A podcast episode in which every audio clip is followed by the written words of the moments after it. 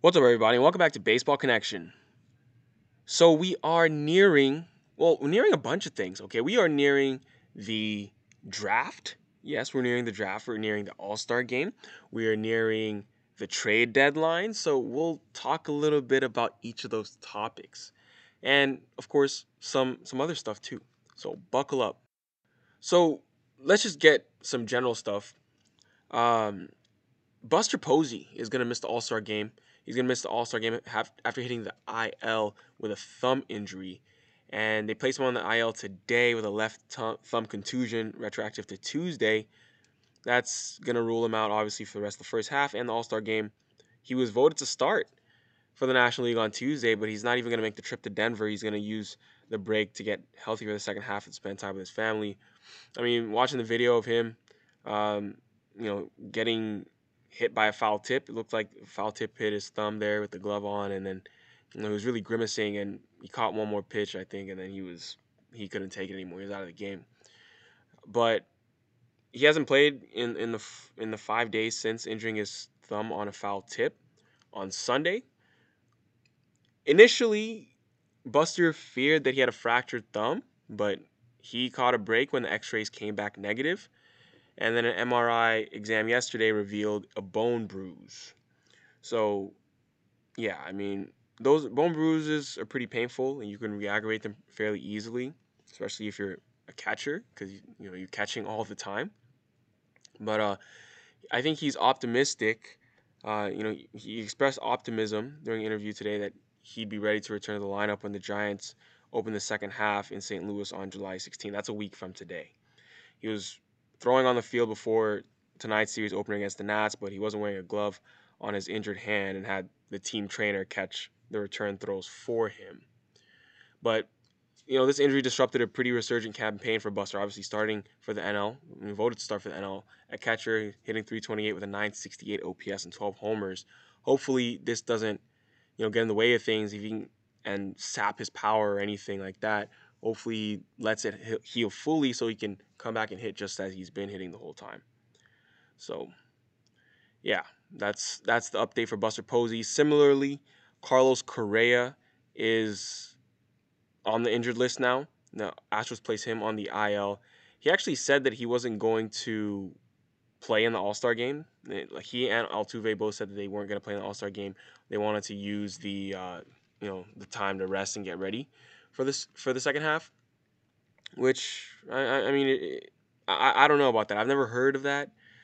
I've never heard of a player skipping the All Star game just to rest. Honestly, I mean pitchers obviously sometimes they can't pitch because they just pitched a few days before, but some people are speculating that Altuve and Correa are doing it because of you know the, the whole you know the whole uh, cheating scandal and they don't want to be they don't want to be in the midst of a lot of jeering from fans and things like that. They're not even going to be at the festivities in Denver.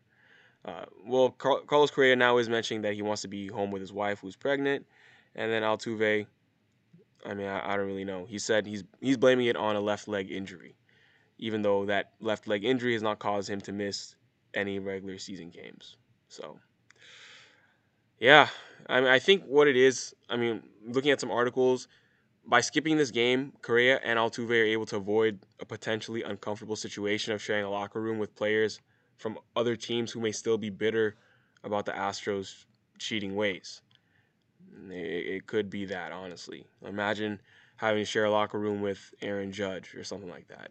It really could be it. But, I mean, the, the other Astros All Stars who are going, Michael Brantley and Ryan Pressly, those guys arrived in Houston after the sign stealing scandal. So there's that.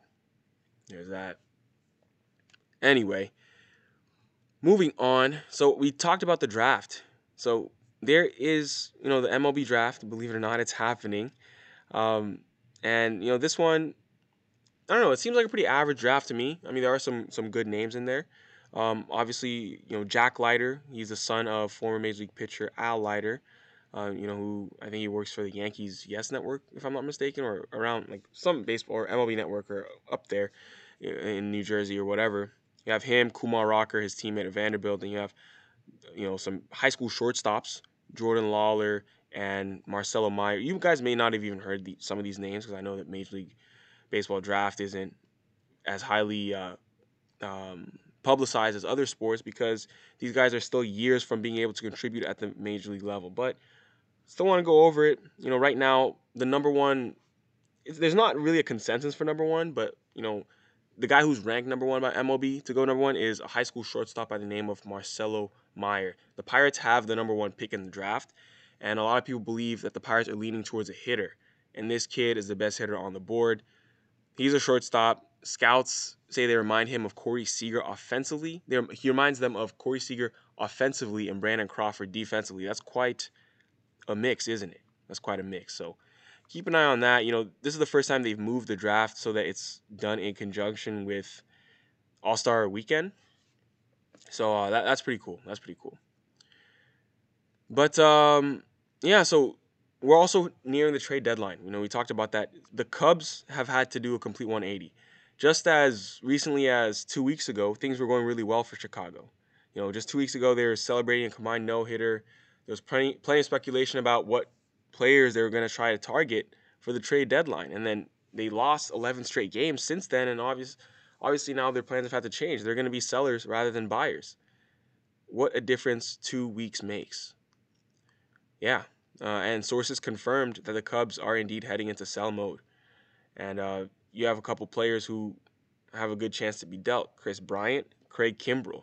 These are guys who could be on their way out of town because other teams could, you know, could really use them for the stretch run because Bryant is headed for free agency after this season. Kimbrel has a $16 million club option. It should be picked up, honestly, because he's returned to all star form this year. But you never know. You never know. Um, and then you have impending free agents Baez, Zach Davies, and Rizzo. Those guys also could be could be on the move, and then also players with one year of control. Those guys who are not rentals. If you trade for these guys, Joc Pederson or Willson Contreras, you'll get them for the remainder of this year, and you'll get them for next year too. But with all these different players I've named, the Cubs roster really might look dramatically different by July 31st because these are all guys who are fair game to be moved. I mean, they entered today tied for third place, nine and a half games behind the Brewers. Obviously, the the Cubs went on a losing streak the same time when the Brewers went on a win streak, so that you know created quite a bit of distance between the two teams and the odds are stacked against them. They're gonna have to sell. They're gonna have to sell come come deadline time, which is in a couple weeks. Just saying. I'm just being honest, folks. Just being honest. But um, yeah, we enter the weekend starting off some good series, some good good weekend series. I'm seeing here um, Phillies at Boston. Um, I'm seeing okay Reds at Brewers. That's a good one. I'm seeing what else? What else? Oh, Yankees at Astros. Okay, Yankees at Astros. That's a good one. For the first time since 2019 in the ALCS, 2019 ALCS, the Yankees return to face Astros in Houston. They're going to try to get some revenge there. So that's what we've got. That's going to do it for today, folks. If you enjoyed this, please share it with someone who'd be interested, and we'll see you next time on Baseball Connection.